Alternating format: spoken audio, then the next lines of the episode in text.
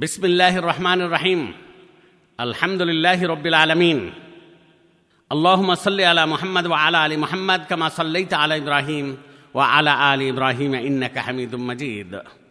আল্লাহম বারিক আলা মোহাম্মদ ওয়া আলা আলী মোহাম্মদ কামা বারাকত আলা ইব্রাহিম ওয়া আলা আলী ইব্রাহিম ইন্নাকা হামিদুম মজিদ।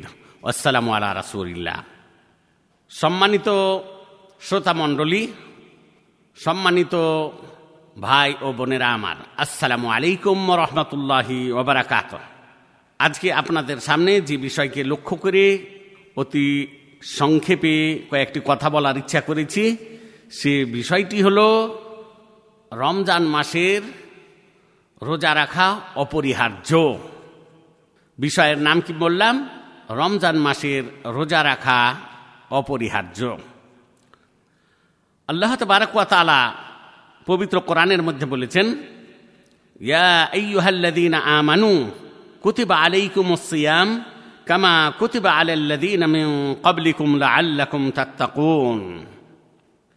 এই আয়াতটি পবিত্র কোরআনের মধ্যে থেকে সুরা বাকারার একশো তিরাশি নম্বর আয়াত। এই আয়াতটি আপনাদের সামনে পাঠ করলাম। এর ভাবার্থ হচ্ছে এই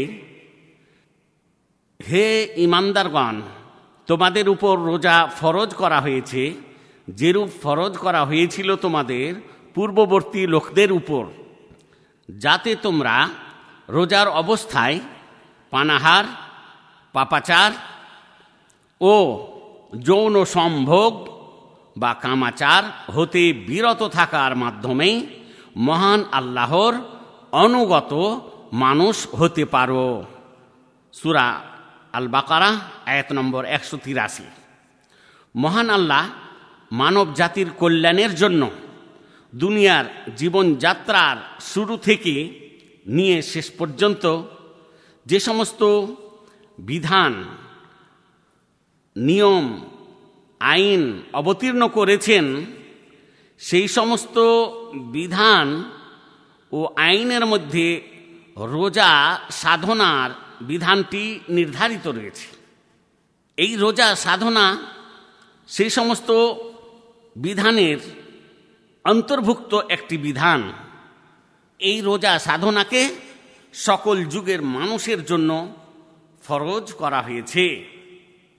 এই আয়াতের এই আয়াতটির দ্বারা এটা বোঝা যায় যে রোজা শুধু আমাদের প্রতি ফরজ করা হয়নি, বরং পূর্বের লোকদের প্রতিও ফরজ করা হয়েছিল।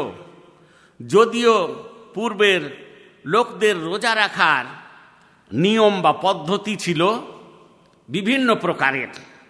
আমাদের সামনে প্রতি বছর রোজা বা রোজার মাস উপস্থিত হয়। আমরা যেন এই পবিত্র মাসে এবাদত উপাসনার মাধ্যমে নিজেদেরকে পবিত্র করে নেওয়ার সঠিক উপায় অবলম্বন করি। এই মাসে আমাদের মধ্যে থেকে যেন কোনো ব্যক্তি এই রমজান মাসে তাস বা তামাশা অথবা অপকর্মের মাধ্যমে সময় সময় নষ্ট না করে।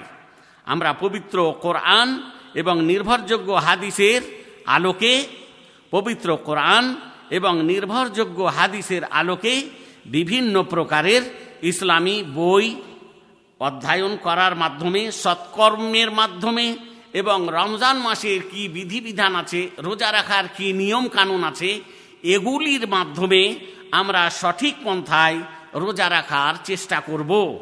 সুতরাং আমরা জেনে শুনে এবাদত করলে আমাদের ইবাদত আল্লাহ তালা কবুল করবেন।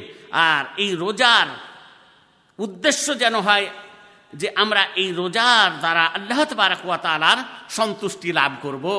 আসসালামু আলাইকুম রহমতুল্লাহি ওবরাকাতহ